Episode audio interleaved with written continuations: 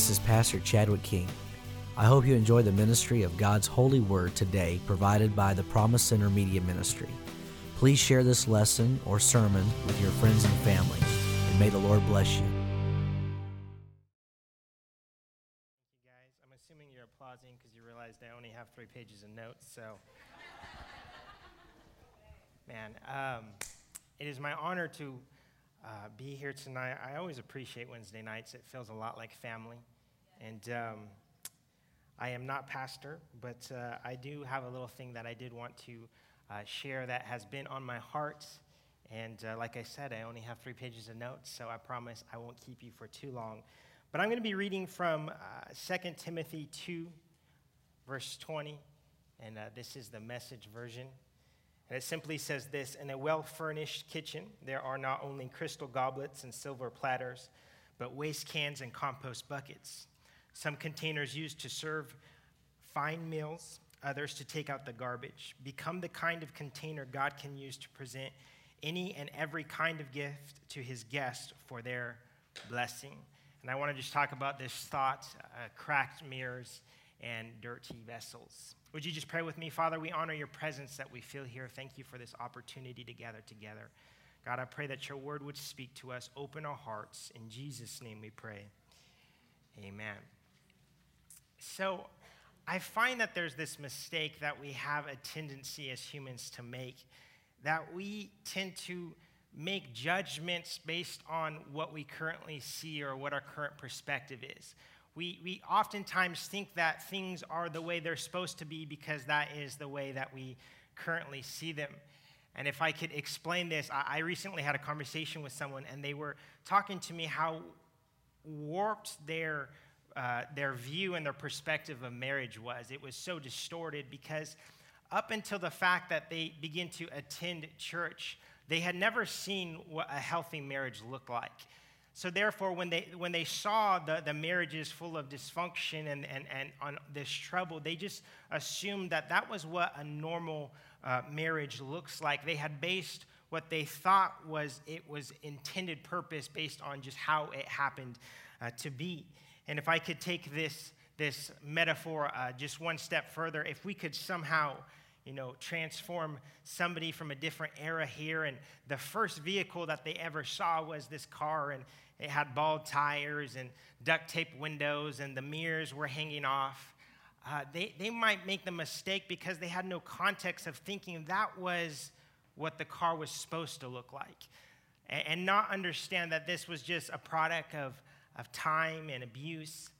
And I, I, do want to say the disclaimer if you're thinking, oh, shoot, he must have seen me drive up tonight. Um, I promise I'm not judging anyone. I've been there, I have felt your pain. I promise. Uh, but really, in order to, to understand what something is supposed to look like, we have to go back to the point of creation. If we really want to see what that vehicle was supposed to look like, we would have to go back to the, the moment in which it was created. And the same thing can be said of humanity. If we are truly going to understand how we are supposed to look, then we have to go back to the story of creation. And I didn't read the text because it's a Wednesday night. I, I, assume many are familiar with it. If not, I would encourage you to go back and read the first few chapters of Genesis. But when we read about the story of God creating humanity, we find that not only is man made in God's image, that God began to mold him and shape him as a reflection of who he was and uh, of his character, but, but we find that when God forms man, he begins to breathe the breath of life in him. And that man literally was a vessel and a container for the breath and the spirit and the word of God. There is this image, this reflection, there is this vessel. But of course, you know, we have this sin problem, and, you know, there's this great debate was it Adam's fault or was it Eve's fault? Uh, I think we have established that it was, in fact, Adam's fault. Uh, all the women say amen on that. and, and, there's, this, there's this breaking of our reflection. All of a sudden, uh, we are, are cracked reflections and broken reflections, and there's, there's this staining of sin. And I, I think that David said it best in Psalm 51 and 5 Surely I was sinful at birth, sinful from the time my mother conceived me. And all of a sudden, now upon creation, we are broken. We're, we're, we're, marred. We're disfigured, if you will. And it's crazy because when you look at the world, you, you see how brokenness begats brokenness. How, you know, they say hurting people hurt people. And not only are we broken and skewered from the moment we are conceived, but oftentimes we are hurt and broken and shattered by other people's actions and other people's words. And you have this fact where we are in this crazy state of being. And I think it's so important to understand that this is our default. This is our default uh, expression that we are not Christ like uh, just kind of by nature. And I think it's important because you know, because of the gospel, what we're justified. And when, when Jesus paid the price, we were redeemed from sin. And there's a covering that we have in his righteousness. And when we put our faith in Jesus, we're justified. I love what Paul says. He says that God justified the ungodly. It has nothing to do with who we are. But just because we are justified and just because we are saved and just because we are covered does not change the fact that we are broken mirrors and dirty vessels that there's issues in our character, that there are flaws in us, and that there are changes that are going to need to happen. Uh, there are kind of these two errors that stem from the same idea, the same focus in our behavior, because uh, we tend to focus on what we do and not who we are. And on one side of the coin, we make the mistake of focusing on everything we do wrong, all of our mistakes and you know, have you ever been there where you're, you're, you're constantly trying to change a behavior pattern and you seem to fail over and over and over because that behavior pattern is coming through, uh, it, it's stemming from who you are, an area of brokenness. And we think, well, if I can just, you know, change what I'm doing, then I, then I can become who God wants me to be. And God always reverses and says, Well, if I, you allow me to change you into who you ought to be, then you will change the way you behave. And we, we kind of get this backwards. But Christians are also very bad at doing the opposite. And they begin to focus on everything that they are doing right. And they say, okay, well, I, I have all this good behavior. I'm, I'm attending church and I'm, I'm reading my Bible and I, and I have all these things right. And they begin to ignore certain areas of who they are that are broken and marred, and there's still a lack of true reflection of Christ's character. And here's the deal I believe with all my heart that our faith has nothing to do with behavior modification. I don't think that Christianity is about changing what we do. I believe that Christianity is about changing who we are. It's about God changing our very nature, not our behavior, but who we are uh, at, at the core.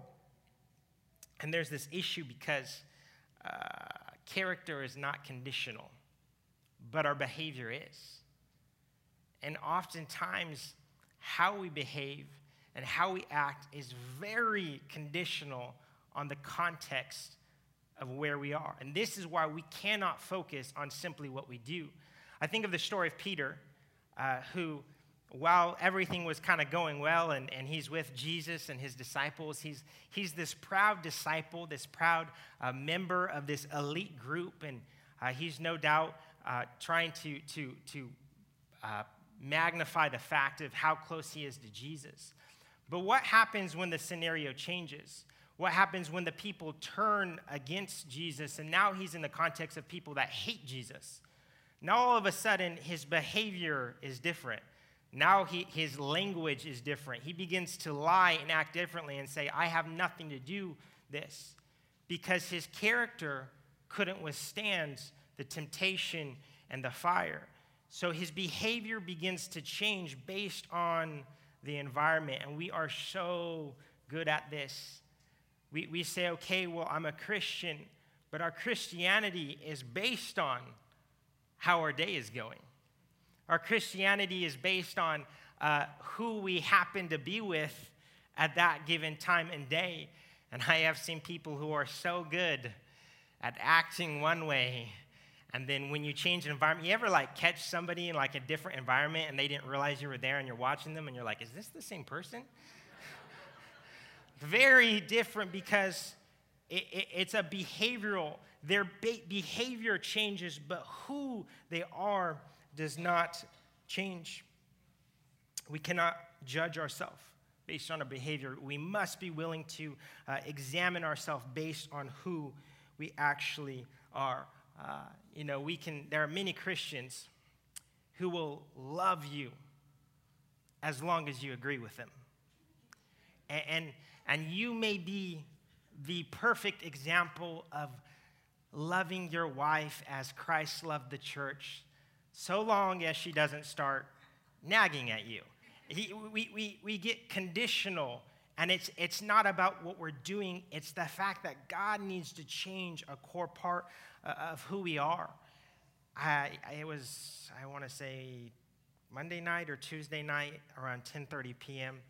And uh, I had this strange craving for pancakes. It was very weird. I don't, I don't. It just popped in my head, and I was uh, somewhat restless. So I found myself um, at Denny's at like 11 o'clock at night, eating pancakes by myself. Um, and you know, I, I used to work uh, for that particular Denny's for, for several years. Actually, it was a part of my trying process, but that's a story for another day. Um, but they had recently had a remodel, and they had you know put the nice like foyer and all the stones, and uh, you know the windows looked real nice, and you know on the wall there was like these statements like family, fun, and food, and I was just looking around, and I'm like, you know, it doesn't matter what they look like, and it doesn't matter what they say. I'm still eating at Denny's. Like this is this is Denny's. like you're not fooling anyone. This, this is not Cheesecake Factory. And they're, they're trying so hard to, to portray an image and to, to, to explain who they are, but the problem is it doesn't match up with who they actually are. But we, we, we do this. We try so hard to portray like this image of who we are and to say who we are, but it doesn't always actually reflect our true character. And the truth is this that we can, we can become very good at fooling the people close to us, but you can't fool God. And at some point, we have to rectify this difference between our behavior and what is actually uh, happening uh, inside of us. I want to kind of, let me just say this. If I could, if, if you have missed everything I have said up to this point and missed everything after this point, I just want you to grab onto one statement. Like, I'm going to hinge my entire message. I, I, like to always narrow it down to one sentence, uh, just in case there's ADD people like me. Uh, let me hinge this entire thought process on this fact that what God can do through you will be incredibly impacted by what you allow God to do in you. What, what God is able to do through you is going to be impacted by what kind of vessel you are, by what kind of reflection of Christ you are. And, if we don't come to terms with what is going inside, we can dream big, but God will not be able to operate through us the way that he really wants to because we will be, uh, we will be tainted by this. Uh, uh, 1 Thessalonians 2 says this God tested us thoroughly to make sure we were qualified to be trusted with this message. Be assured that when we speak uh, to you, we are not after crowd approval, only God approval. Since we've been put through the battery of tests, you're guaranteed that both we and the message are free of error, mixed motives, or hidden agendas. We never use words to butter you up. No one knows that better than you, and God knows we never use words as a smokescreen to take advantage of you. Even though we had some standing as Christ's apostles, we never threw our weight around or tried to come across as important with you or anyone else. We weren't aloof with you. We took you just as you were. You were never patronizing, never condescending, but we cared for you the way a mother cares for her children. We loved you dearly, not content to just pass on the message. We wanted to give you our hearts, and we did. You remember us in those days, friends, working our fingers to the bone up half the night, moonlighting so that you wouldn't have the burden of supporting us while we proclaimed God's message to you. You saw with your own eyes how discreet and courteous we were among you, with keen sensitivity to you as fellow believers, and God knows we weren't freeloaders. You experienced it all firsthand. With each of you, we were like a father with his child, holding your hand, whispering encouragement, showing you step by step how to live well before God who calls us into his own kingdom, into this delightful life. Last verse.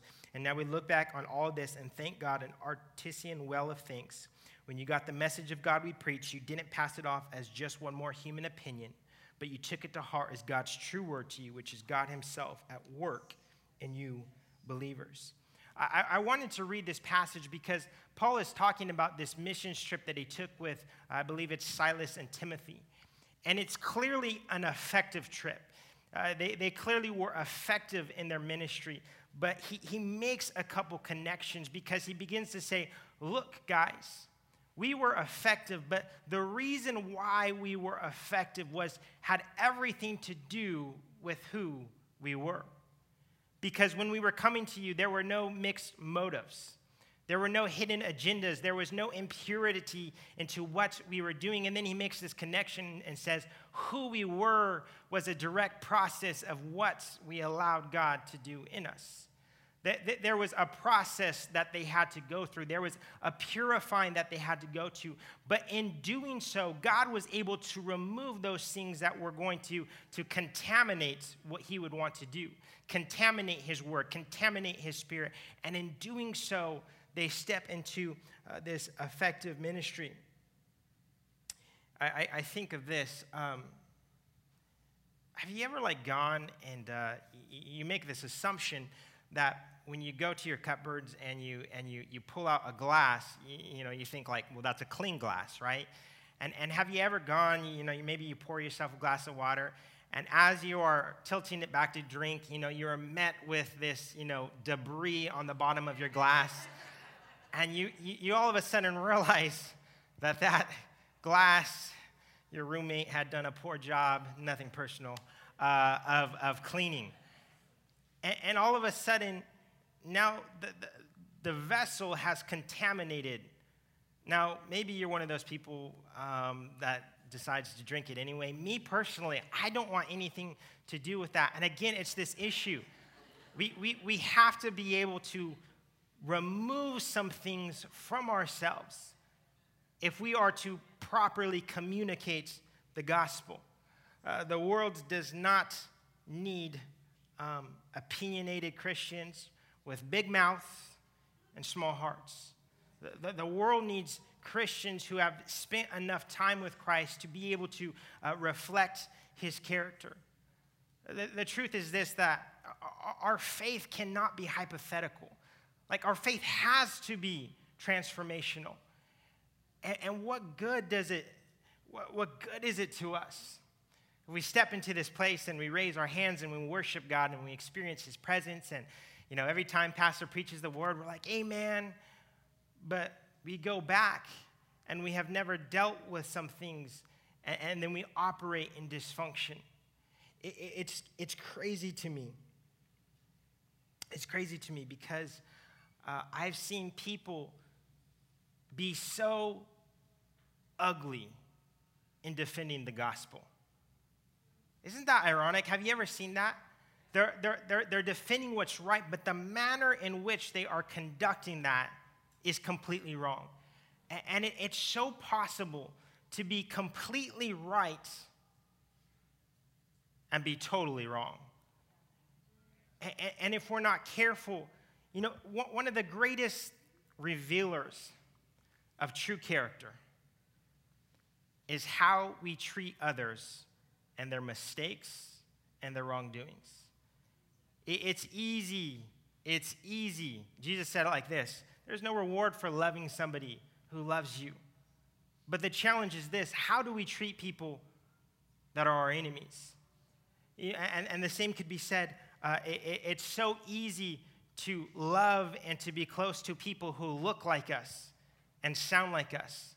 But the true test of character is how do we operate and how do we behave with people that don't look like us, that, that, that don't behave like us, that maybe don't agree with us? This is the test of character. 2 Corinthians 3, verse 16 says this But whenever someone turns to the Lord, the veil is taken away. For the Lord is the Spirit, and wherever the Spirit of the Lord is, there is freedom. So all of us who have had the veil removed can see and reflect the glory of the Lord.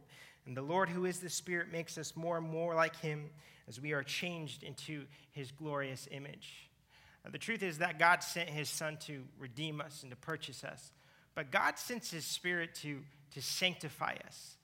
And there is a process by which God begins to bring his image, that reflection that has been cracked, that, that, that vessel that once was pure and has been damaged by sin, and he's going to try to purify that image. There's this great temptation, I think, in our faith that we can forever be unsatisfied with all the issues of the exterior. And we can complain about uh, our government and our leaders and, you know, the way the world is going and our jobs and, uh, you know, just, just all these issues of life, forever unsatisfied, trying to rectify these things, all the while completely content with who we are. Somehow blind to what is going inside of us.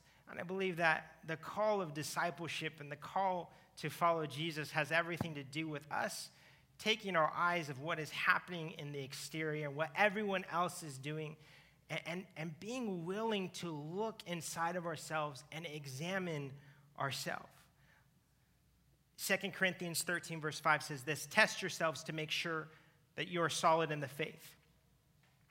Don't drift along taking everything for granted. Give yourselves regular checkups you need firsthand evidence, not mere hearsay, that Jesus Christ is in you.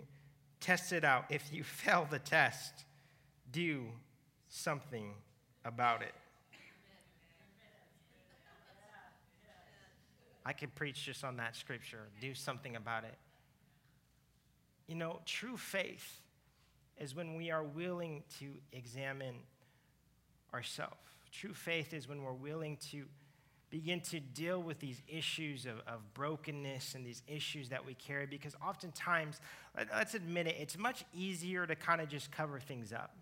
It's much easier to kind of cover our issues up in behavior patterns, and it, it, it's much easier to focus on everything we're doing right than to deal with these things that are, are, are sometimes painful, sometimes wounds and products uh, of, Uh, of years of actions and years of decisions. I love what David said, and he's quotable, the Psalms. Psalms 51:10 says, Create in me a clean heart, O God, and renew a right spirit within me. And what a posture to take. To, to really be able to assess yourself and say, God, somehow, like you have to change what's happening right here. Not just help me to, to attend church on the weekends, not just, you know, help me to get my 20 minutes of Bible reading in, but God, help to change the way I act and react and respond to the things I encounter every day. That this wouldn't be about exhibiting certain behaviors in certain contexts, but that my character would be sound. My God, I, I don't want the way I behave and the way I, cha- uh, I, I act to change based on my current context. James chapter 1. I'm going to land the plane. Uh, James chapter 1, verse 2 says this Consider it a sheer gift, friends, when tests and challenges come at you from all sides. You know that under pressure, your faith life is forced into the open and shows its true colors. So don't try to get out of anything prematurely. Let it do its work so you become mature and well developed, not deficient in any way. Man, I would love to ignore this scripture completely. I really would.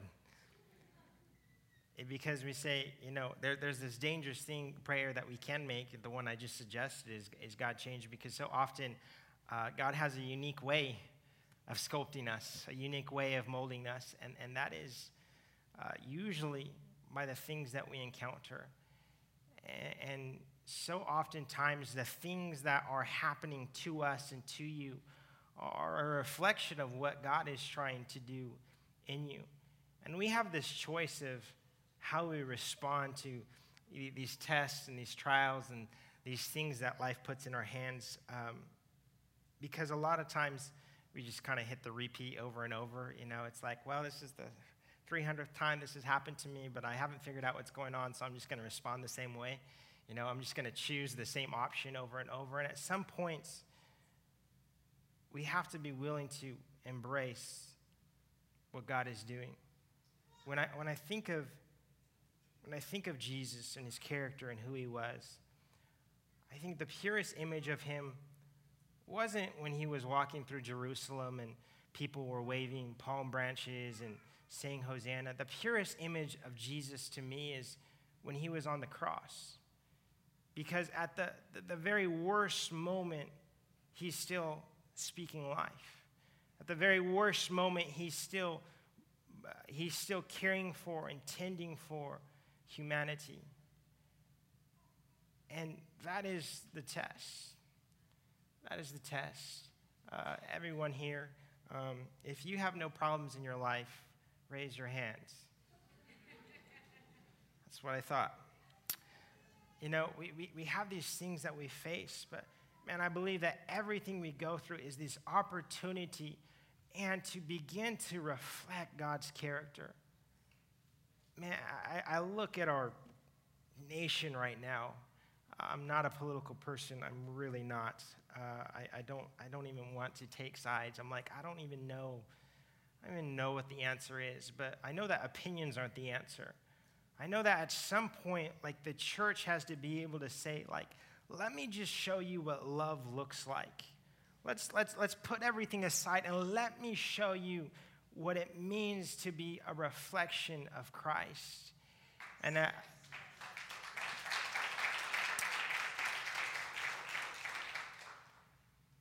um, I think this, and Mario, you can, you can come on up uh, if you like. I, I think that,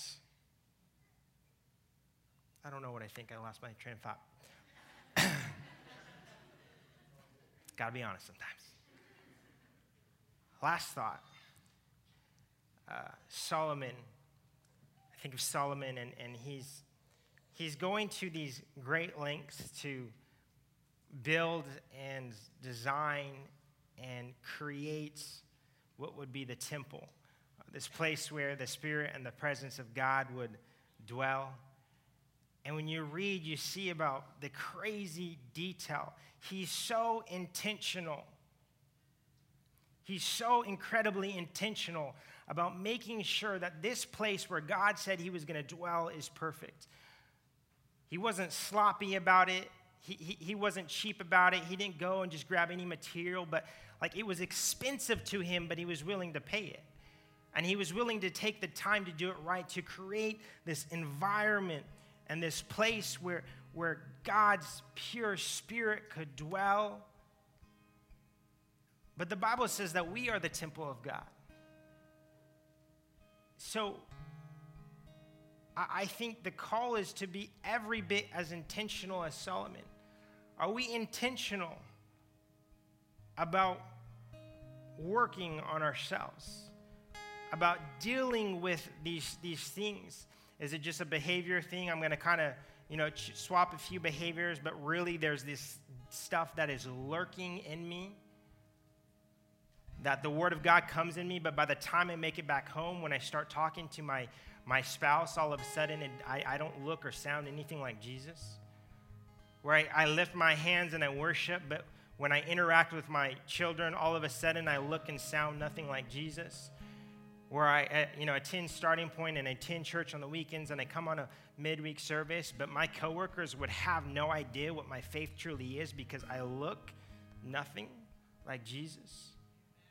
And, and all of a sudden, when God's trying to work through me, it's skewered and contaminated by my own motives, by my own philosophies, by my own ideas, my own opinions, my own dreams. And now I am contaminating everything that God is trying to do in and through me because I didn't take the time to work on myself. And I just, I guess, wanted to give if anything, myself a reminder, and you just listen to a 30 minute conversation with myself. Um, but, man, I want to be better. I don't want to just go through patterns on, on, on weekends and, and midweek services. I, I want to, man, I, I had a conversation recently, and it was one of the hardest conversations I've ever had because it, it was with somebody that I, I, I cared for a lot, and um, they were making a very poor decision, and it was wrong, and I know it's wrong. And I had to like rectify this because in my heart, I want to just come down with the axe and say, You're an idiot. What are you doing? And I just felt God trying to teach me look, you, you, you have to love like me. This isn't about being right. This isn't about what you do. This is about who you are. Can you carry what I am doing? We could stand to our feet.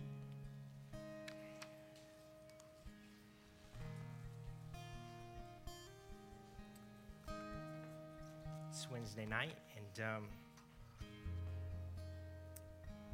don't plan on doing a long, drawn out altar call, but I just thought maybe we could do this. I thought maybe we could say a prayer and um, then we could sing a song. I just challenge you to, when you leave this place, to maybe think less about what you're doing and think a little bit more about what God is actually making you. Would you bow your heads?